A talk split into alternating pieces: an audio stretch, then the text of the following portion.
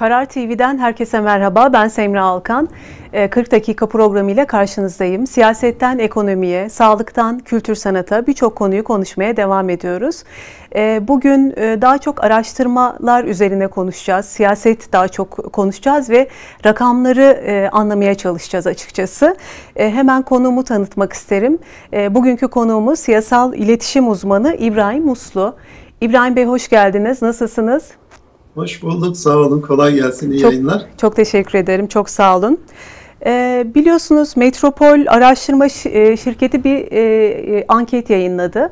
Bu ankete göre de çok çarpıcı bir anket açıkçası. Bu ankete göre de AK Parti'nin oyları ilk defa %30'un altına geriledi. %27 seviyelerinde.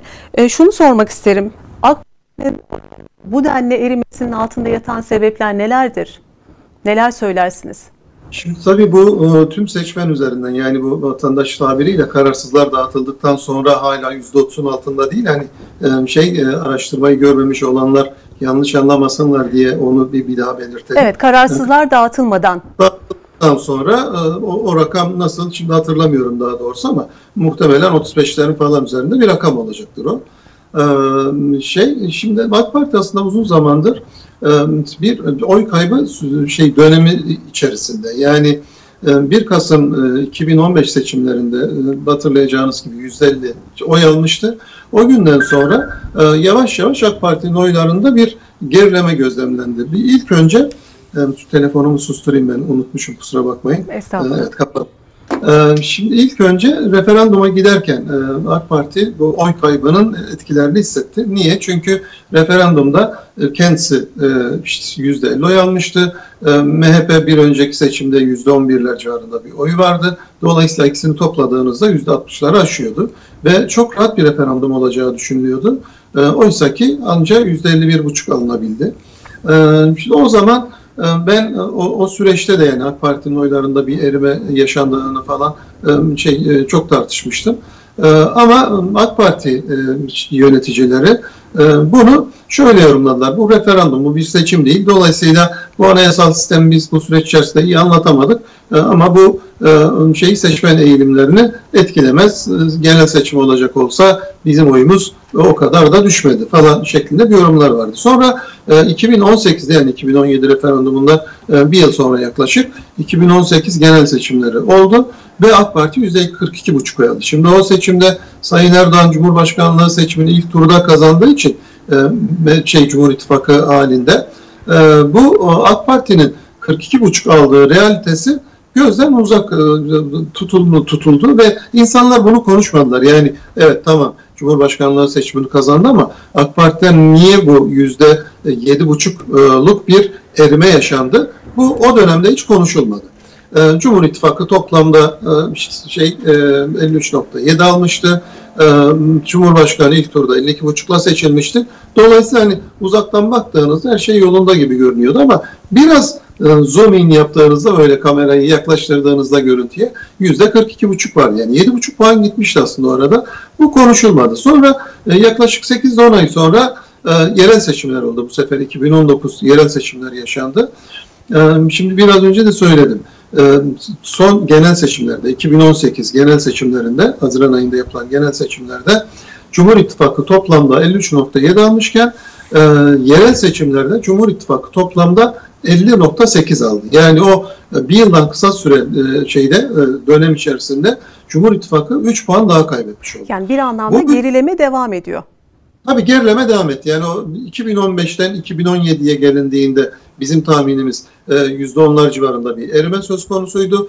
Cumhurbaşkanı şey TBMM seçimlerinde oyunu biraz arttırdı ama yani 40'tan 42,5'a çıktı. Fakat hala ellerinin çok gerisindeydi. Sonra e, yerel seçim oldu. Bir yıl geçmeden henüz 8-10 ay içerisinde ve e, bu sefer Cumhur İttifakı 3 puan kaybetti. Şimdi bu 3 puan hangi ortaktan gitti? MHP'den mi gitti? AK Parti'den mi gitti? Bu, bunu konuşmak gerekiyor ve bizim e, beklenti öner şeyimiz, e, kanaatimiz bu giden 3 puanın da yine AK Parti'den gitmiş olduğu. Niye? Çünkü e, o seçimde Cumhur İttifakı her yerde orta şey ortak adayla seçime girmedi. Büyük şehirlerde ortak adayla seçime girdi ama şey bir sürü küçük ilde AK Parti ve MHP adayları birbiriyle yarıştılar. Ve AK Parti ile MHP'nin yarıştığı illerin birçoğunda MHP adayları AK Parti adaylarını yenmeyi başardı. E, yanlış hatırlamıyorsam 11 ya da 12 il belediyesi e, AK Parti'den MHP'ye geçti. Dolayısıyla o süreç içerisinde yani yerel seç, genel seçimle yerel seçim arasında yaşanan 8-10 aylık süreç içerisinde ki arada e, korkunç bir ekonomik e, şey e, kriz başlamıştı. Hatırlayacağınız gibi Haziran'da seçim oldu. Ağustos ayında e, bu Trump'ın işte o papazı verirseniz vermezseniz ekonominizi batıracağım falan e, tartışmalarından sonra gelen tweet'i üzerine dolar bir anda hareketlenmeye başladı e, ve piyasalar e, ciddi insanlar ciddi zorluklar yaşamaya başladılar. E, dolayısıyla da o yaşanan 3 puan e, kayıp e, büyük olasılıkla AK Parti'den gitti ve AK Parti yerel seçimde 40'ın altına düştü. O günden sonra da 40'ın üstünü bir daha göremedi zaten ve pandemi öncesinde yani Mart 2020'de AK Parti'nin oyları o %35'in seviyesinde 35'in biraz altına falan indiğini biz görmüştük. Yani Fakat gidenler, pandemiyle özür birlikte, dilerim, gidenler geri gelmedi e, bir anlamda. Gelmedi. Yani tepkisel oy değil o, e, tepkisel bir durum yok o zaman. Öyle hayır, söyleyebilir hayır. miyiz? Güzel biçimde insanların şikayetleri arttıkça yani 50 ile başladı 2015'te. E, 2020'ye gelindiğinde 5 yıllık süreç içerisinde 50'den 35'e geldi. 15 puan. 15 puan dediğiniz 3 seçmenden birisi AK Parti'yi terk etmiş oldu. Yani o yaşanan 5 yıllık süreç içerisinde. Ee, sonra pandemiyle birlikte bu siyaset biliminde bayrak etrafında toplanma etkisi denen etki gerçekleşti. Evet. Bu aslında 7 Haziran 1 Kasım arasında gerçekleşmişti. Yani ulusal ya da uluslararası bir kriz olduğunda seçmenlerin güçlü iktidarın etrafında toplanması, onu desteklemeye başlaması. O yaşandı. Ee, Mart 2020'de %50'nin altında olan, %45'ler civarında olan Cumhur İttifakı'nın toplam oyu Nisan 2020'de e, yeniden %50'lerin biraz üzerine çıktı. Fakat o günden sonra da süreç uzadıkça, ekonomik zorluklar gün geçtikçe daha fazla can yakmaya başladıkça yavaş yavaş çözülme yaşandı. İşte böyle biraz önce bahsettiğiniz araştırma verileri de bu durumu teyit ediyor. Yeniden pandemi öncesi döneme yani Mart 2020'ye geri dönmüş durumdayız. Bu yaşanan 14 aylık süreç içerisinde e, bizim gözlemimiz e, o bayrak etrafında toplanma etkisinin şeyi sıfırlandı, e, etkisi sıfırlandı neredeyse ve biz Mart 2020'ye geri döndük. Mart 2020'de e, 2015 1 Kasım'ını baz alacak olursanız AK Parti'nin görmüş olduğu en düşük oy oranı demek. Dolayısıyla AK Parti %40'ın altına zaten demir atmıştı. E, şeyden itibaren 2017 referandumuyla birlikte. E, şimdi o 2000 e, şeyden yüzde 40'ın da uzağına düşmeye başladı ve artık yüzde 35'ler 36'lar falan oralarda AK Parti'nin oy oranını bulgulayan çok sayıda araştırma söz konusu. Ee, bir de e, Özer Sencer bir e, sosyal medyada şöyle bir tweet paylaş, paylaşmış. 2018'de AK Parti'ye oy verenlerin %67'si bu pazar seçim olsa yine AK Parti'ye oy veririm demiş. %3'ü CHP'ye, %3.8'i İyi Parti'ye, %2.7'si MHP'ye, %17.6'sı da kararsızlar diye devam ediyor sosyal medya. Burada şunu soracağım. E, AK Parti'ye seçmenin sadakati azaldı mı bu noktada? Bunu söyleyebilir miyiz? Seçmen sadakati. Tabii tabii. Tabii yani ben başından itibaren dedim ya zaten AK Parti'nin seçmeni, daha doğrusu merkez sağ seçmenler aslında o kadar sadık seçmenler değillerdir. Ee, yani ıı, merkez sağ seçmenler e, şey daha çok pragmatik seçmenlerdir yani doğru kavram bulmaya çalıştım. Yani ıı, şey siyasi partiye böyle ontolojik bir bağla bağlı değillerdir. Onu e, partilerin mesela CHP seçmeninin uzun zaman yaptığı gibi e, partisini kendi yaşam tarzının e, güvencesi olarak görmez ya da kendi değerlerinin garantisi olarak savunduğu inanın değerlerin garantörü olarak görmez. Pragmatiktir. Enstrümantalist bakar. Yani onun basit şey somut ihtiyaçları vardır, somut talepleri vardır. Bir parti bunu yerine getirebiliyorsa, karşılayabiliyorsa o partiyi destekler. Bir parti artık bu işlevini kaybetmeye ya da kötü perform etmeye başladığı andan itibaren de e, seçmen partiyi terk eder, başka parti kurar, e, öbür tarafa akar. Yani ana vatanın, doğru yolun falan özellikle 80'lerden itibaren seçmenlerde bu e, alışkanlık ya da kültür gelişmeye başladı. E, yaşadığı şey buydu aslında. E, seçmen partiyi terk etti. Partiyi kapadı kelimenin tam anlamıyla. Başka partilere yöneldi. Yani Önce Anavatan'ı denedi. Anavatan'ın performansı kötü olunca Demirel'li doğru yolu denedi. Bir süre koalisyonlarla gitti. Baktık ki olacak gibi değil. 2000 e, daha doğrusu 1995 seçimlerinde o dönemde yükselen değer olan Refah Partisi'ni denedi. Yok baktık ki sorun çıkarıyor. Darbenin eşiğinden darbe oldu daha doğrusu. Postmodern darbe. Evet. E, bu 28 Şubat süreci. E, ondan da vazgeçti ve o 21'lere çıkan Refah Partisi Fazilet Kurulduğunda 16'ya düştü. Bu sefer bir Sosyal Demokrat Parti'yi Ecevit'i denedi. O da olmadı. Bu sefer şeyden 22'den 2'ye düştü. O esnada yeni kurulan AK Parti'ye yöneldi. AK Parti ile uzun zaman e, mutlu mesut geldi. Fakat bir dönemden sonra yani bu 1 Kasım 2015'ten itibaren e, aslında 1 Kasım 2015 seçimlerinde de oyu %50 idi. Fakat AK Parti'yi başarılı bulanlar %37 idi. Yani e, oy veren e, %33 özür dilerim oy veren 3 seçmenden biri Kerhen oy vermişti. O e, 1 Kasım seçimlerine giderken yaz boyunca yaşanan e, terör dalgası nedeniyle yine bayrak etrafında toplanma etkisi gerçekleşmişti. Yaşanan Fakat kriz zaman, dolayısıyla. E, evet yani o şey e, bir 7 Haziran seçimlerinde bir hükümet kurulamadı. Evet. Bir geçiş hükümet kuruldu. Terör patladı. Arka arkaya çok sayıda o dönemde kanlı saldırılar oldu. Bu gar saldırıları vesaireler falan gibi. E, Hendek olayları başladı. Güneydoğu karıştı vesaire vesaire. İnsanlar tedirgin oldular ve güçlü iktidar etrafında toplandılar. Fakat başarılı bulmuyorlardı aslında AK Parti. Yani yüzde 17'si oy verdiği halde e, AK Parti için başarısız diyor. E, de, dolayısıyla o seçmen kitlesinin bir ayağı zaten dışarıdaydı. O, o seçmen kitlesi koptu aslında. Yani e, dedim ya 50'den 35'lere falan geldiğinde o, o dönemdeki o seçmen kitlesinin kopmuş olduğunu görüyorsunuz. Elbette ki yeni seçmenler geldi falan ama yani o mutsuzluk oranını AK Parti bir türlü indirmeyi başaramadı. Dolayısıyla rasyonel alanda seçmeniz, özellikle sağ seçmenini mutlu edemiyorsanız o zaman e, sağ seçmen partisini bırakıp başka bir partiye gidebiliyor. Bu diyelim ki CHP seçmeninin sada, şey sadakati biraz daha güçlüdür. HDP seçmeninin çok güçlüdür. Yani siyasi performansından ya da genel olarak performansından bağımsız olarak oy verirler partilere ama e, sağ seçmenler Böyle değildir. Ee, yani MHP seçmeni için bile bu böyle değildir. MHP'nin de biliyorsunuz %16'ya çıktığı da olmuştur.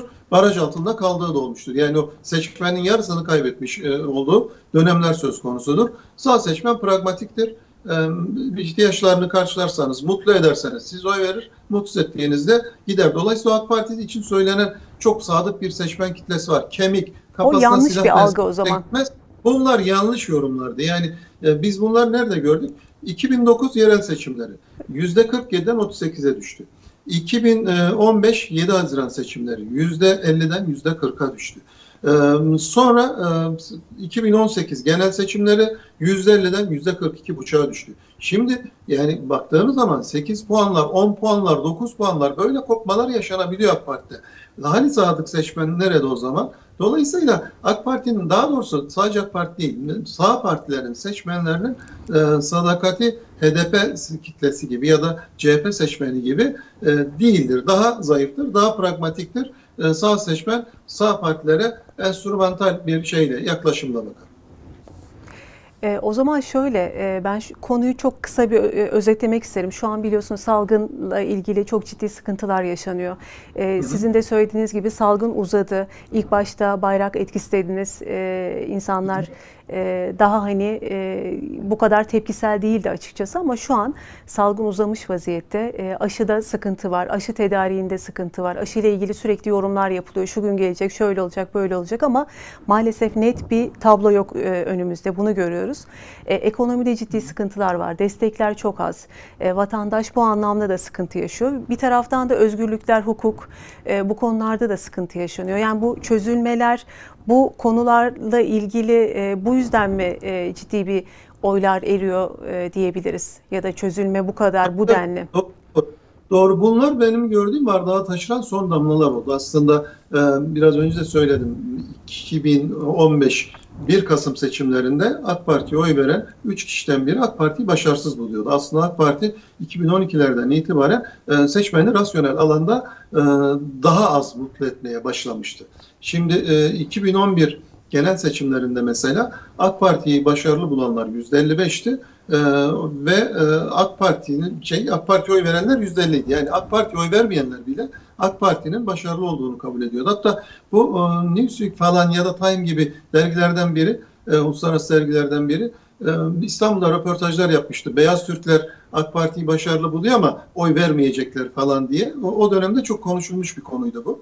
E, o, o şey haber doğruydu gerçekten. Fakat e, 2015'e gelindiğinde e, bu sefer tersi olmuştu. Yani e, başarılı bulanlar 33, oy oranı %50 olmuştu. 17 puan Kenan oy vermişti. O arada yaşanan e, türbülans nedeniyle.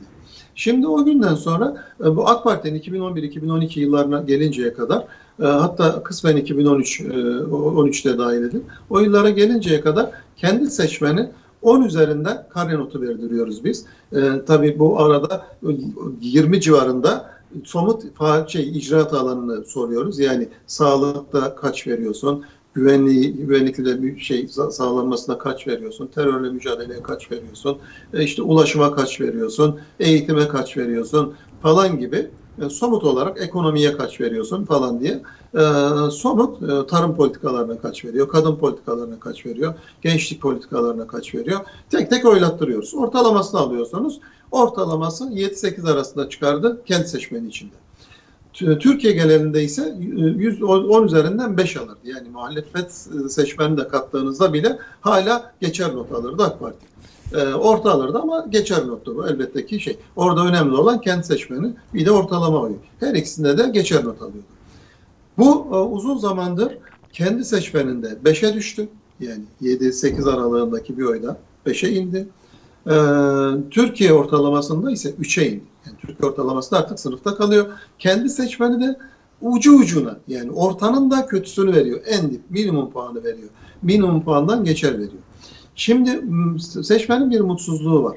E, hala hazırda AK Parti oy vereceğini söyleyen 3 seçmenden biri mutlaka birkaç alanda şikayet var. Ekonomiden şikayet var, sağlık politikalarından şikayet var, e, hukuk, adalet vesaire orada ya da demokrasiden, özgürlüklerden şikayet var. E, üç kişi AK Parti seçmeninden birinin çeşitli sorunlar var, çeşitli şikayetler, mutsuzluklar dile getiriyor.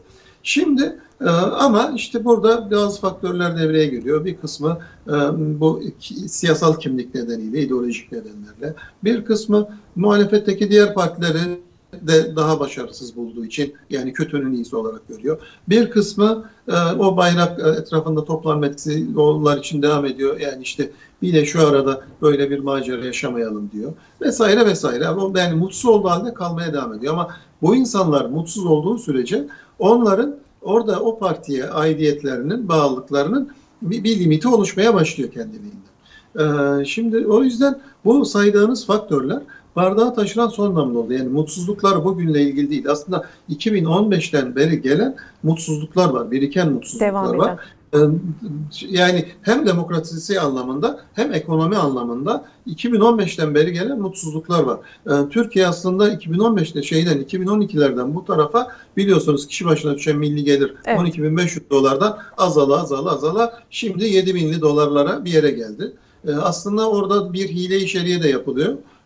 Şöyle ki şey nüfusu 83 milyon olarak, olarak alıp 83 milyona bölüyorlar gayri safi milli hasılayı. Oysa ki Türkiye'nin nüfusu 83 milyon değil. Türk vatandaşlarının nüfusu 83 milyon. Ama bu ülkede yaşayan 90 milyon insan var. Yani Suriyeliler artık Tabii. diğer göçmenler. Çünkü onlar da bu ülkede tüketiyorlar. Onlar da kamu hizmetlerinden yararlanıyorlar. Dolayısıyla aslında o gayri safi milli hasılaya 90 milyona böldüğünüzde bu kişi başına düşen milli gelir 7 bin küsür dolarların da altına iniyor. Ee, ama ne yaparsanız yapın, hangisini baz alacak olursanız olun, 12.500'lerden e, 7.500'lere falan 5.000 dolar demek e, gelirinin %40'ından e, fazlasını kaybetmesi anlamına geliyor insanların. Şimdi bu bunun yarattığı bir şey var, mutsuzluk var yani şeyden 2015'ten beri gelen mutsuzluklar bu son 1-2 yılda bardağı taşıran çok sayıda damlanın arka arkaya gelmesiyle birlikte e, işte e, AK Parti'yi %50'lerden %35'lere doğru hareket eden bir e, parti görünümüne neden oldu. Peki o zaman konu buraya geliyor. AK Parti halktan koptu mu sizce bu noktada? Ne dersiniz? Benim gördüğüm eski en azından halkla ilişkisi ve halkın taleplerine karşı duyarlı eski seviyesinde değil. Yani e, işte bunun belli şeyleri var. Yani dışa vurulduğu anlar oldu. E, mesela e, şeyde e, Malatya'da e, vatandaş gelip evime ekmek götüremiyorum dediğinde Evet. servisçiler e, hatırlayacaksınız. E, abartıyorsunuz dedi. E, ama abartmadığı aşikardı. Niye? Çünkü bir süre sonra kendisi de tabloyu fark etti ve e, şey e, ekonomiden sorumlu Süper Bakanı e, Berat Albayrak'ı e, görevden ayrılmak zorunda bıraktı. Görevden affı. Evet. Görevden görevden ayrılmak zorunda bıraktı. Yani o çünkü Berat Albayrak affını falan istemedi. Giderken çok sistem dolu e, bir mektup şey yayınlayarak gitti. Yani atizi itizine karıştı. E, hak geldi, batıl batıl zahir oldu. Hak batıl birbirinden ayrışacak falan filan gibi çok sistem dolu ifadelerle ayrıldı. Öyle yani benim kişisel problemlerim var, ailevi nedenlerim var, sağlık sorunlarım var. Beni görevimden affedin falan dememişti. Cumhurbaşkanı hadi seni affettim dedi falan ama o yani ama ayrılan e, sistemlerle ayrıldı görevden affını falan istememişti. E, orada bile bir şey yani hani e, iletişim yönetimi yapmak e, istediler fakat e, sorun çok belliydi. Sonunda o somut bir başarısızlık vardı ve e, şeyi bir süper bakanı ki yani e, herhalde Kemal Derviş'ten sonra bu kadar geniş yetkilere sahip başka bir e, şey ekonomi bakanını Türkiye Cumhuriyeti şey e, deneyimlememişti. Hatta Kemal Derviş'ten bile daha büyük yetkilere sahipti. Niye? Çünkü Kemal Derviş partinin iç işlerine karışamıyordu. Berat Albayrak aynı zamanda partinin iç işlerinde de etkiliydi. Onu da biliyoruz. Ee, Kemal Derviş sadece ekonomik konularında çok etkiliydi. Ee, dolayısıyla hani Kemal Derviş'in üstünde bir siyasi güce sahip bir süper bakanı e, görevden ayrılmak zorunda bıraktı o, o süreçler. O günden sonra da e, çeşitli şeyler, e, hadiseler yaşandı. E, mesela işte pandemi dönemi başladı. Yoksullara yardım yapmaya çalışıyor. Muhalif belediyeler yardım paralarını el koydu. Şimdi normal şartlar altında bir iktidarın e, yoksullara gidecek yardım paralarını el koyması çılgınca bir şey. Yani Evet. bunun için hakikaten seçmenden, seçmenle bağınızın kopmuş olması lazım. Şey e, bedava ekmek dağıtan belediye araçları durduruldu polisler tarafından. E, engellendi. E, sonra İstanbul'da bu halk ekmek büfeleri tartışması. E, ilk önce büfeler açması engellendi. Sonra alttan çok tepki gelince medyadan, sosyal medyadan e, iyi bari açın ama e, şehit yakınlarına verin bu büfelerin işletme hakkını. Yandaşlarınıza falan vermeyin oldular. E, Büyükşehir bunu kabul etti. Şehit yakınlarına verildi. Fakat biliyorsunuz bu şeyde e, Ramazan ayı içerisinde Üsküdar'da ve Ümraniye'de yine Evet. e, şey büfe açı olsun mu olmasın mı Ki basına büfe kaldırma krizi yaşandı. Bütün gün sürdü. E, iki gün hatta e, şey ilçelerin birinde iki gün sürdü falan. E, Şimdi gerçekten bunları yapabilmek için e, şeyin artık seçmenlerin ne düşündüğünü, e, onların kanaatlerinin ne olduğunu falan şey umursamamaya başlamış olmanız lazım. Bunu umursuyorsanız e, böyle adımlar atamazsınız. Yani seçmen tepkisinden çekinirsiniz. E, seçmenin tepkisi oldu mu? Oldu evet. E, AK Parti yakın zamana kadar yani bu e, şeye kadar son 1-2 yıla gelinceye kadar bu ekonomik krizin şiddetlendiği dönemler gelinceye kadar e, gelir gruplarını baz aldığınızda en yüksek oy oranı en düşük gelir grupları arasındaydı. Hatta o yüzden uzun zaman hani siz bunlara sosyal yardımla bunların oyunu satın alıyorsunuz. Makarnacılar, e, kömürcüler falan diye yani hakaretamiz ifadeler bile kullanıldı. Niye? Düşük gelir grupların AK Parti'ye çok yüksek oy oranıyla şey oy verirlerdi. Yani e, Türkiye ortalaması AK Parti'nin 50 iken bu e, gruplarda e, oy ortalaması 55-60 aralığında olurdu. Şimdi e, Türkiye ortalamasının 6-7 puan daha altında ve en düşük e, şey oy oranı veren grup en yoksul grup. Şimdi peki ne oldu da en yüksek oy aldığınız gruptan şu an en düşük oy alıyorsunuz? Buradaki bu Yani kayıp e, çok ciddi bir rakam. Bu E zaten işte o yüzden 15 puan kaybetti diyorum yani şeyden 3 seçmenden biri gitti. Bunların önemli bir kısmı gidenlerin bu yoksul kesimler yani en, en düşük gelirli grup e, en az oy veriyor. E, niye peki? Çünkü e, AK Parti benim gördüğüm e, artık içinde seçmen olmayan bir siyaset e, üslubuna geçti. Yani siyaseti bu bir dönem ana vatanda e, şeyde doğru yolda falan bu hastalık vardı. E, yani siyaset dediğiniz şey, şey parti içerisindeki hiziplerin, e, güçlerin birbiriyle mücadelesi ya da partilerin birbiriyle mücadelesi ama seçmeni kimse yani seçmen ne düşünüyor? Biz bunları yapıyoruz da bunları tavsiye ediyoruz, onu yükseltiyoruz, bunu batırıyoruz falan. Ne olacak yani seçmenden oy alır mı? O kısmı hiç düşünülmüyordu. O yüzden 92 bin arasında bütün partiler hızla oy kaybetti. 2002 seçimlerinde onların tamamı baraj altında kaldı ve seçmen tamamını birden tasfiye etti. Şimdi e, hatta o dönemde hatırlayın yani işte o 28 Şubat süreci yürüyor. Evet. Partilerin içerisinde doğru yolun içerisinde Demirel'in istemediği insanlar var. Tansu Çiller'le anlaşamıyor. Mesut Yılmaz'dan hoşlanmıyor falan. E, hükümet kurma görevini Yalımerez'e verdi. Bir parti genel başkanı falan dedi. Bir milletvekili yani. Ve yani az kalsa şey başbakan oluyordu. Adamın partisi bile yok. Şimdi bu projenin tutabileceğini düşündü. Niye? Çünkü seçmeni düşünmezseniz ben Ankara'dan siyasal mühendisliklerle bu işi kotarabilirim diye aklınız yatıyor. Denedi o yani e, şey az kaldı, ramak kaldı. Neredeyse hükümeti kuruyordu ve Yalımerez diye bir şey e, başbakanımız olacaktı. Yani siyasi tarihimize Yalımerez'i eklemiş olacaktı.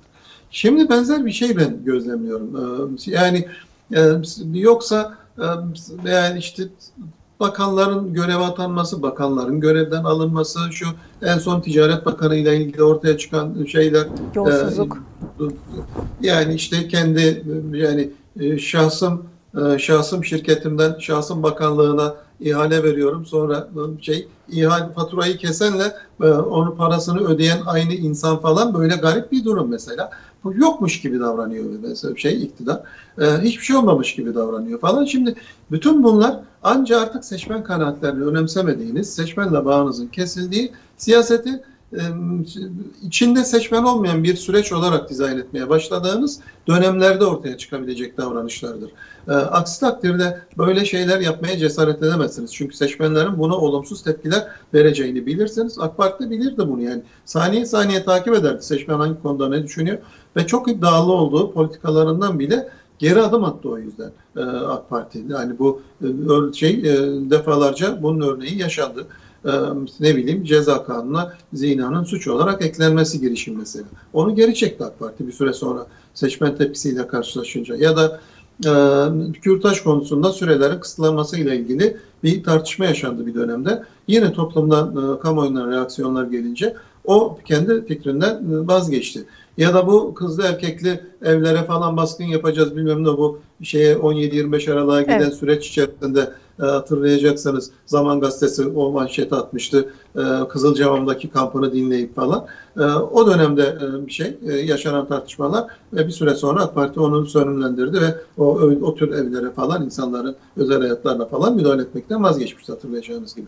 Şimdi yani böyle çok sayıda örneği var. AK Parti'nin kendi politikalarını kamuoyunun tepkisi üzerine e, geri çektiğine dair. Ama benim gördüğüm e, bir süredir, uzun bir süredir artık siyasetinin, siyasi mühendisliğinin içerisinde zaten mühendislik yapmaya başladığımız anda seçmen e, şey gereksiz bir parametre ya da değişkene dönüşmeye başlıyor. Seçmeni dışarıda bırakarak o mühendisliği yani iletişim, mesaj, propaganda, mecra, şey orada şey e, rakiplerle ilgili ortaya atacağınız argümanlar, e, yapacağınız gösterişli e, şovlar, e, bu şovlar bazen işte Ayasofya'nın açılmasıdır, bazen doğalgaz bulunduğu şovudur, bazen de işte baskınlar yapıp sabahın köründe insanları gözaltına almaktır, bilmem nedir. Bunların tamamı bu siyasi şovların ya da mühendislik şovlarının projelerin kapsamı içerisinde. Bunlarla e, şey AK Parti siyasetini e, şekillendirmeye başladı. Uzunca bir süredir. Öyle olunca da seçmen bunu çok çok hızlı hisseder e, ve seçmenle olan bağ AK Parti'nin gün geçtikçe zayıflıyor. Yani o yüzden yani seçmenin AK Parti'ye olan duygusal yakınlığı, kopuyor hem de AK Parti artık siyasetini dizayn ederken seçmen değişkenini daha az dikkate almaya başlıyor. Yani aslında bir anlamda AK Parti artık politika üretemiyor e, ve sizin söylemlerinize dayanarak e, görünen o ki e, bu gerileme devam edecek görünüyor. Yani kısa e, süreli bir gerileme değil, e, uzun vadede eğer bu şekilde devam edilirse rakamlar gerilemeye devam edecek. Ben bir de şeyi soracağım. Şimdi liderlik konusu Sayın Cumhurbaşkanı bu zamana kadar karizmatik lider olarak görülüyordu. Liderli, liderlikteki en önemli konulardan biri takipçileriyle duygusal bağlantının e, çok iyi kurulması. Sayın e, Cumhurbaşkanı da bunu iyi yapıyordu açıkçası. Ama son dönemde benim gördüğüm, e, siz de katılır mısınız? Bu bağlantıda çok ciddi sıkıntılar var. Siz ne dersiniz? Yani seçmenle duygusal bağlantı tam olarak kurulamıyor artık Sayın Cumhurbaşkanı. Siz ne dersiniz?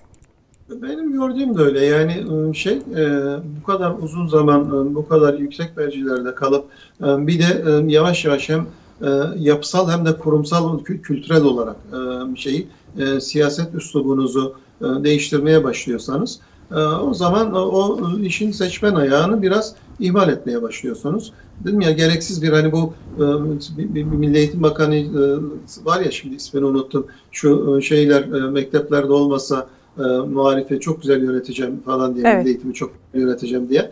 Hmm, şimdi onun gibi olmaya başlıyor. Bir süre sonra e, o şey e, parti üst siyaset dediğiniz yani e, bir taraftan Putin'le uğraşıyorsunuz, bir taraftan Trump'la uğraşıyorsunuz, bir taraftan Merkel'le Avrupa Birliği'yle uğraşıyorsunuz. E, içeride işte siyasi rakipleriniz var, onlarla uğraşıyorsunuz. E, işte bir taraftan Afrika'da, bir taraftan Azerbaycan'da e, Libya'da şurada burada operasyonlar yürütüyorsunuz falan düşünün böyle bir şey. E, ulusal güvenlikle ilgili çok büyük adımlar atıyorsunuz, ciddi kararlar alıyorsunuz. Kuzey Irak'ta, Suriye'de vesaire falan. Sonra da inip e, sıradan bir insanın sorunuyla ilgileneceksiniz. Onların dertleriyle dertleneceksiniz. Onlarla iletişiminizi sürdüreceksiniz falan. E, benim gördüğüm bir süre sonra bu ikisi aynı anda yapılamamaya başlıyor. Yani süreç çok uzadıkça, bu sorumlulukları uzun zaman taşıdıkça liderler de yoruluyorlar. Ee, ben bana göre yani Sayın Erdoğan'ın yapmış olduğu en büyük hata ne derseniz bence bu iletişim başkanlığını kurmuş olması en büyük hatadır. Çünkü ondan önce iletişimi doğrudan kendisi yapardı. Sonra iletişimi bir profesyonel yapıya delege etti. Şimdi bir lider, karizmatik bir lider iletişimini delege ettiği andan itibaren zaten orada büyük bir sorun başlamış evet. demektir. Yani karizmatik liderliğe uygun olmayan, daha bu yani diğer liderlik tiplerinde iletişimin profesyonel yapılar tarafından sürdürülüyor olması e, normal karşılanabilir. E, zaten o tür liderlikler daha çok performans odaklıdır, iletişim odaklı değildir. E, şey liderliğin tarzı öyledir yani. Evet. Ama Sayın Erdoğan iletişim odaklı bir lider oldu. Bütün siyasi kariyeri boyunca yani teşkilatçılıktan geldiği için yani küçük bir partinin Türkiye'nin en küçük partilerinden birinin ilçe başkanlığı, il başkanlığı vesairesiyle falan gelmiş olduğu için o tabanla şeyle insanlarla zaten az sayıda bir avuç seçmeniniz var. Onlarla o yüz yüze iletişim kullana kullana gelmişti. Böyle bir e, siyasi gelenekten geliyordu. Öyle bir siyasi üslup vardı. E, benim gördüğüm ama e, yani hem karizmatik lider olacaksanız hem iletişiminizi delege etmiş olacaksanız bu ikisi birbiriyle çelişen bir durum yani bir oksimoron durumu. Bu olmaması gereken bir şeydi. Ama o, o şey e, bu, bu kadar uzun süre, bu kadar e, zor bir coğrafyada, bir jeostrateji bir şeyde, e, pozisyonda bir şeyi siyaseti sürdürmek benim gördüğüm yoruyor insanları ve o, o yükü üzerinden attı. Fakat onu atarak o sizin dediğiniz e, yan tesirlerle karşılaşmaya başladı. Şimdi AK Parti'nin oyları gerilerken muhalefette artıyor doğal olarak. E, İyi Parti'de çok dikkat çekici bir yükseliş var. CHP'de. E, bunu nasıl yorumlarsınız? Bir de muhalefet bu ortaya çıkan fırsatı değerlendirebilecek mi sizce? Şimdi tabii o biraz şey muhalefetin önümüzdeki süreçte önünde çeşitli zorluklar var. Nedir o? Çok sayıda e, muhalefet partisi var. Hatta muhalefet partilerinin bir kısmı e, muhalefete muhalefet ediyor. E, işte kurulan e, Sarıgül'ün partisi, e, kurulmakta olan Muharrem, Muharrem İnce'nin partisi gibi partiler e, muhalefete muhalefet eden partiler de ortaya çıkmaya başladı. Dolayısıyla muhalefetin birlikte hareket edip edemeyeceği 2018 e, genel seçimlerinde Cumhurbaşkanlığında mesela birlikte hareket edemediler. Yerel seçimlerde bazı yerlerde birlikte hareket etmeyi başardılar ve o birlikte hareket ettikleri illeri de büyük ölçüde de başarılı oldular. Yani Bursa dışında e, birlikte hareket etmeyi başardıkları e, bütün belediyeleri kazandılar. Evet. Şimdi orada iyi gösterdiler. Evet Balıkesir ve e, şey e, Manisa'yı kaybettiler ama orada muhalefet birlikte hareket etmedi. Çünkü İyi Parti adaylarına HDP e, seçmenleri gidip oy vermediler. HDP'nin e, adayı yoktu o illerde yine. Ama HDP seçmenleri İyi Parti adaylarına oy vermekte gönülsüz davrandı ve sandığa gitmedi. Sandığa gitmeyince de e, bu sefer e, dolayısıyla muhalefet birlikte hareket edememiş oldu. E, ve e, orada o iki belediyeyi e, Millet İttifakı, e, Cumhur İttifakı'na kaptırdı. E, şimdi önümüzdeki seçimlerde muhalefet bir bütün olarak hareket etmeyi başarabilecek mi? Sayın Kılıçdaroğlu'na bakacak olursanız o mutlaka birlikte hareket etmekten yana hatta aday olacak mısınız falan şeklindeki sorulara da adayı biz tek başımıza belirlemeyeceğiz. Dostlarımızla birlikte belirleyeceğiz. Onlar böyle bir görev tevdi ederse tabii ki e, aday olurum. Ama o gün gelsin o gün konuşuruz bunları. Şimdi bunlar konuşulmaz diyor e, bildiğiniz gibi.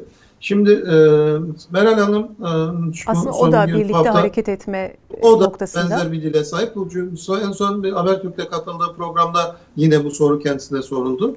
E, o da Kemal Bey'e e, benzer ifadeler kullandı.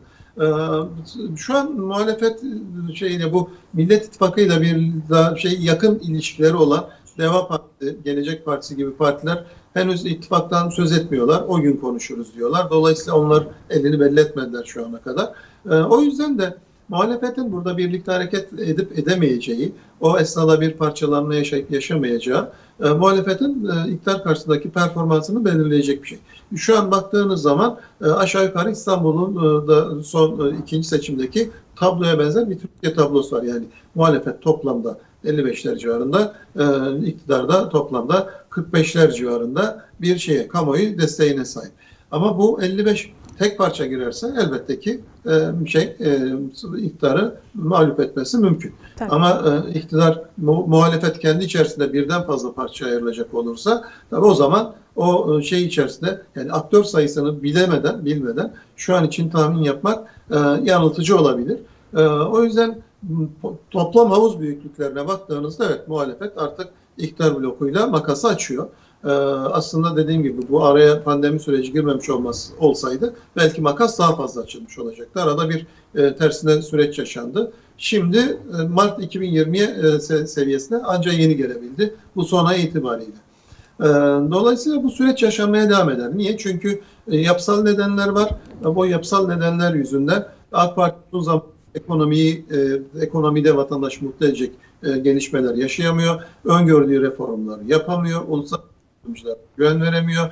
E, hukuk devlet falan konusunda ne içeride ne dışarıda e, şey e, bir güven e, yaratamıyor evet. vesaire vesaire. Bunları uzatabiliriz. E, dolayısıyla bu sorunları çözmeden yeniden seçmen memnuniyeti yaratması mümkün değil. Seçmen memnuniyeti yaratmadan da oy arttırması mümkün değil. AK Parti uzun zamandır seçmen memnuniyeti yaratamayınca tabiri caizse ben seçmene gaz vererek, siyasal kimliği daha fazla kışkırtarak e, ya da seçmenin korkularını işte ikide bir darbe oluyor biliyorsunuz Türkiye'de. Evet. Yani tek başına bir gazeteci röportaj şey bir açıklama yaptığında 5 dakikalık bir öz çekim yaptığında buradan darbe çıkabiliyor mesela ya da bir televizyon programında sarf edilen bir iki cümleden en son işte bu emekli amirallerin darbe yapacağı falan soruşturmalar devam ediyor. Ee, şimdi seçmenin korkularından istifade ederek seçmeni bir arada tutmaya çalışıyorlar ama mümkün değil yani hele uzun vadede e, bunu sağlamalarına imkan yok. Yegane yolu yeniden vatandaş memnuniyeti yaratmalarıdır. Vatandaş memnuniyeti yaratabilirlerse sağ seçmen pragmatisttir dediğim gibi tekrar geri dönebilir. Ama vatandaş memnuniyeti yaratamayacak olurlarsa o zaman iktidarla muhalefet arasındaki makas açılmaya devam eder. Peki böyle bir ağır havada şu anki bu tabloda erken seçim bekliyor musunuz İbrahim Bey?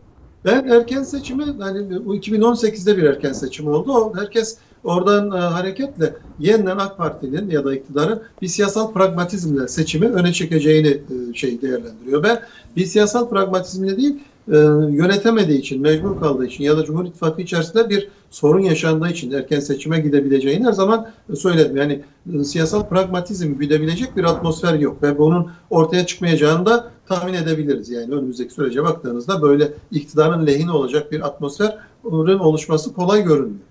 O yüzden de ancak e, iktidar içi bir sorun yaşanırsa, ekonomi kontrolden çıkarsa ve ortaklar arasında bir e, fikir ayrılığı yaşanırsa bir erken seçim olasılığı her zaman söz konusu olabilir. E, ben bu şeyin yani 2023'ü göremeyeceği kanaatindeyim. Çünkü gün geçtikçe ekonomik sorumluluklar, sosyal meseleler, uluslararası sorunlar, evet. e, dış borç vesaire falan açısından baktığınızda e, ülke e, gün geçtikçe kötüye gidiyor. Beklentiler negatif, benim de beklentilerim olumsuz ve bu şeyin yükün daha fazla yani, taşınamayacağını ben inanmıyorum. İyileşme olacağını beklemiyorsunuz. beklemiyorum. İyileşme olduğu için değil, artık yönetilemez hale geldiği için erken seçim kararı almak durumunda kalacak. E, Bir de bu şimdi e, siyasetçiler bu konunun ne kadar farkında e, onu da sorgulamak lazım ama gençler e, tarafı var. Kuşağı adına ne dersek e, 2023 eğer olursa seçim ya da daha öncesi erken seçim olursa çok ciddi bir kitle var burada. Gençler e, oylarını kullanacak. E, baktığımızda burada bir dönüşüm var. İşte teknoloji tarafı çok hızlı gelişiyor. E, gençlerin talepleri ta- tam zaten karşılanamıyor. E, siyaset Z kuşağına hitap edebiliyor mu, edebilecek mi? Yani bunu muhalefet açısından da soruyorum size. Hı hı. Çünkü, çünkü çok ciddi an- bir değişim yaşanıyor açıkçası. Tabii şu an için edemiyor. O aşikar. Çünkü o, bu o Z kuşağındaki e, ilk kez oy kullanacak seçmenler şu an kararsızlığın en yüksek olduğu seçmen grubu. E, dört gençten biri hangi partiye oy vereceğini e, şey e, bilmiyor. E, bunların sandığa gitme oranı ne olacağını da bilmiyoruz öte yandan. Yani çünkü e, eğer e, kendilerine yakın gördükleri bir siyasi parti bulamazlarsa sandığa da gitmeyebilirler. Çünkü e, genç seçmenler arasında sandığa gitme oranı her zaman çok düşük olmuştur. Niye? Çünkü kendilerine hitap eden bir parti bulmakta zorlanıyorlar. Evet. Şimdi bu şey için, bu gençlere hitap etmek için illa genç olmak, genç lider olmak, genç bir parti olmak falan gerekmiyor aslında. Amerika'da mesela Z kuşağının en çok desteklediği lider ya da siyasetçi Bernie Sanders'tı. Bernie Sanders bütün aktörler içerisindeki en yaşlı aktördü. Bu e, şey e, başkan aday adayları içerisindeki en yaşlı e, aday adayıydı bildiğim kadarıyla. Genç seçmenler onu destekledi. Niye? Adamın belki şey hani takvim olarak yaşı ileride ama tutum olarak tavırları çok gençti. Yani çok radikal bu yerleşik bir sürü şeye kurma ve değere ve açıkça muhalefet edebiliyor, eleştirebiliyor. Radikal önerileri var. Sistem eleştirisi yapabiliyor falan ve o yüzden gençler Z kuşağı Bernie Sanders'ı seviyordu. Ya da İngiltere'de Corbyn'i seven çok sayıda genç vardı. Onu tabii onu beğenen, onu takdir eden. Yani evet Corbyn sonunda siyaseti bırakmak zorunda kaldı, seçimi kaybetti falan ama Z kuşağından ciddi destek alıyordu yani şey İngiltere'deki gençlerden. Şimdi e, fakat şey yani şu an siyaset bizim Türkiye'deki siyaset çok eski moda bir siyaset. Yani 80'li yılların başlarından kalma üsluplarla siyaset yapılıyor. Bunu aşmayı başaran şey parti benim gördüğüm henüz çıkmadı. Niye? Çünkü 80'lerden kalan bir siyasi partiler kanunuyla yönetiliyor ve orada bir siyasi parti formatı kurgulanmış. Bir Ya, mühendislik var Çok özür dilerim. Hiçbir parti gençlere hitap edemiyor mu diyorsunuz? Muhalefetle Benim birlikte. Öyle. Benim gördüğüm öyle. Yani gençlerin kendilerine ait hissettikleri, güçlü biçimde destekledikleri e, bir şey e, mevcut partilerden hiçbiri ne böyle bir teveccühte bulunmuyorlar. Ya da kendilerine evet bizim sorunlarımızı bizim şey şu parti çözer, bizim tarzımıza en uygun parti, şu e, parti ya da en uygun lider, şu lider falan demiyor. Araştırmalarda bakıyorsunuz e, şey kafaları karışık. Zaten önemli bir kısmı e, kararsız. E, Benim tahminim e, sandığa gitme yine e, en fazla bu genç grubunda olacak. Partilerin şimdi partilerin büyük çoğunluğu şeyi bu kitleyi anlamaya belki çalışıyor falan ama sonunda önerdikleri şu. Biz kendimizi olduğumuz gibi muhafaza edelim ama sizin de hoşlanacağınız bir iki size fayda sağlayacak proje geliştirelim. Siz de bize oy verin diyor. Oysa ki bu gençleri bu mutlu etmiyor. Yani onların dünyaları, beklentileri, düşünme biçimleri bizimkilerden çok farklı. E, Bizim duyarlı olduğumuz konulara onlar duyarlı değiller. Onların duyarlı olduğu konulara da biz duyarlı değiliz. Ya da siyasi partiler duyarlı değil. Mesela hayvan hakları konusunda çok duyarlılar. Meclis yıllardır hayvan Evet, hakları maalesef bir türlü o yasa çıkmıyor. yapamıyor. Şimdi bunun hiçbir gerekçesi yok. Yani bir muhalefet de yok. Yani niye hayvan hakları ile ilgili düzenleme yapamaz? Bu duyarsızlıkla ilgili bir şey. Yoksa orada bir fikir ayrılığı yok. Herkes hayvanların hakları korunsun, hayvanlara zulmedilmesin deniyor. Her gün çok sayıda haber, vicdanları yaralayan haber, işte köpeğe eziyet etti, ona ateş etti, Evet, maalesef. bacağını kırdı, onu kesti falan yani. Hani bir şey e, duymaktan, dinlemekten hepimizin çok rahatsız olduğu, vicdanın sızladığı hadiseler yaşanıyor. Ve hiçbir şey olmuyor. Kabahatler kanununa göre ceza yazılıyor falan. E, niye peki çıkmaz? Çünkü duyarlı değil. Yani bir jenerasyon hayvan hakları böyle bir şey yok. Çevre konusunda duyarlı değil. İşte e, şeyde İkizdere'de bir hadise gözümüzün önünde yaşanıyor. Evet. E, taş ocağı gibi aslında yani taş yani taş çıkarmak için doğayı tahrip eden bir siyasi kültürümüz var bizim. Gençlerin bunu anlamasına imkan yok. Ya, ya taş için Doğa katledilir mi? Yani taş her taraftan bulabilirsiniz. O doğal güzelliğin olmadığı. Hayır oradan almak daha ekonomik olduğu için. Hatta birinci bırakın ikinci bir taş ocağı içinde izin e, çıktığına evet. dair, verildiğine dair bugün bakanlıkta haberler medyaya düştü. Şimdi bu siyasetin bu gençlere anlayabilmesine veya bu gençlerin bu siyasete e, ilgi duyabilmesine imkan yok. E, üçüncü bir konu bu e, şey e, eşitlik konusunda, toplumsal cinsiyet eşitliği konusunda, kadın erkek eşitliği, kadın hakları konusunda ve erkek ya da kadın fark etmiyor. Bu genç kuşak e, çok duyarlı. Yani bu şey e, toplumsal cinsiyet eşitliği, gender konusuna çok duyarlı. Bizim şeyde oysa ki Türkiye'de bu kavramı kullanmak bile yasak. Bırakın yani bu konuda hani gerekli adımlar İstanbul Sözleşmesi'nden çekilmek. Ki maalesef Kavram çekildik. kullanmak bile yasak. Üniversitede bunlar ders olarak okutuluyordu. Yasaklandı. E, hatta bir hoca geçenlerde şey e, yine medyanın gündemine düştü. Bu o kavramı kullanarak içeriğini anlattığı bir ders verdiği için üniversite soruşturma başladı. Yani toplumsal cinsiyet eşitliği anlatmak suç haline getirildi bu ülkede. Yani hoca soruşturmadan soruşturma başladı. Neticesini bilmiyorum. Yani onunla ilgili haberler düşmedi. Düştüyse de gözümden kaçtı. Şimdi dolayısıyla bu siyasal kültürün bu genç kitleyi anlaması ve e, onu etkilemesi ve onunla böyle bir duygudaşlık kurması, onun desteğini kazanmasına falan imkan yok.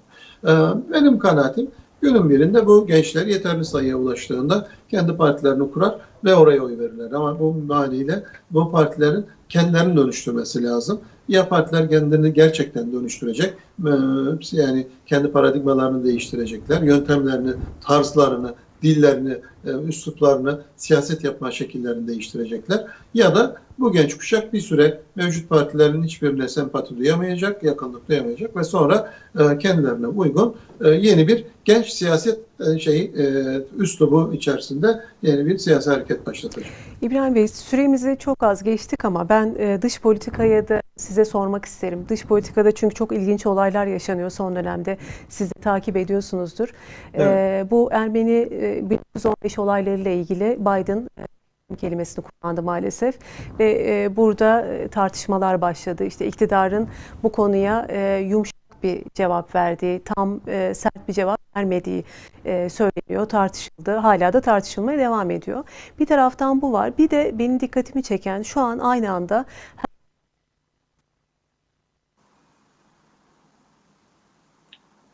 e, aynı anda şey, sesiniz kesiliyor o yüzden. E, Duyabildiniz şey, mi?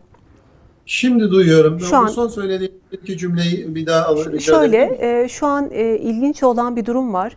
Aynı anda Amerika ile de Rusya ile de sıkıntı yaşıyoruz. Siz bu durumu nasıl değerlendiriyorsunuz? Dış politikada yani Amerika ile günlerdir konuşuluyor. E, masada zaten ciddi konular var. İşte S-400 başta olmak üzere F-35, Halk Bankası, çerçeveyi biraz daha açtığımızda e, Suriye konusu, e, Doğu Akdeniz gibi birçok konular var. E, Biden'ın e, bu e, bu konularda elini atmadığını hep ettik ama e, soykırım kelimesini kullanarak aslında bir şekilde emareler gelmeye başladı ki olumsuz. Rusya tarafında da sıkıntı yaşanıyor. Genel bu çerçeveyi, bu durumu nasıl değerlendirirsiniz? Benim gördüğüm e, bu e, şey kişisel dostluklara dayalı dış politika denemesi çöktü. Tamamen çöktü. Yani dış politikayı diplomasiye, kurumlara, kurumsal ilişkilere, kurumsal geleneklere ve e, uluslararası hukuka dayalı olarak, uluslararası, uluslararası teamüllere dayalı olarak e, sürdürmek gerekiyor. Şimdi siz bunlar yokmuş gibi davranıp yani insanoğlunun e, binlerce yıllık e, diplomasi, dış politika e, geleneğini, birikimini bir kenara kaldırıp sadece kişisel dostluklar, kişisel ilişkiler üzerinden dış politikayı yönetmeye çalıştığınızda işte hiç olmayacak şeyler yaşanıp aynı anda hem Rusya ile hem e, Amerika ile sorun yaşayabiliyoruz. Evet. Benim gördüğüm Amerika ile ilgili özellikle tam bir öğrenilmiş çaresizlik e, şey e, durumu söz konusu iktidar açısından. Daha önce de aslında e, Trump döneminde de gerilimler yaşanmıştı. Biliyorsunuz ekonomimizi tehdit etti ve evet. e, o gün bugündür Türkiye ekonomisi ma maalesef toparlanamıyor. O arada gelen bir mektup var yani oradaki ifadeleri hiçbirimiz diğerine sarf edemeyiz. Evet. Değil mi yani? Tabii, şey maalesef. arkadaşlarımız arasında bile o ifadeleri kullanmakta e, hani biraz e, şey mesafeli olduğumuz bir insana karşı çok yakın dostumuz olmadıktan sonra birbirimize karşı o ifadeler kullanamayız ama bu ifadeler kullanıldı. E, orada da Türkiye bir e, reaksiyon verememişti. Şimdi yine benzer bir hadise yaşandı. Benim gördüğüm AK Parti açısından bir öğrenilmiş çaresizlik e, şeyi refleksi artık Amerika ile ilişkilerinde etkili olmaya başlamış. Seçmen de daha önceki şeyleri o öğrenilmiş çare, çaresizlik reflekslerini gördüğü için burada ben hani çok yüksek bir beklenti içerisinde olan AK Parti seçmeninin yüksek beklenti içerisinde olduğunu düşünmüyorum. Yani bir kere daha hayal kırıklığı yaşamıştır ya da bir kere daha incinmiştir bu yaşanan süreçte. Ama benzerlerini daha önce de yaşadığı için duruma biraz alıştı ve öğrenmiş çaresizlik durumu ortaya çıktı. Dolayısıyla yani birincisi bu öğrenilmiş çaresizlik haliyle ben açıklıyorum tabloyu. İkincisi de e, kişisel ilişkilere, kişisel dostluklara dayalı e, diplomasi ta denemesi tıpkı bu e, faiz enflasyon arasındaki ilişkide olduğu gibi orada evet. da nasıl ki e, literatürün tersine bir yaklaşım faiz sebep enflasyon e, sonuç. Maliyette 128 milyar dolarlık rezervin e, harcanması oldu.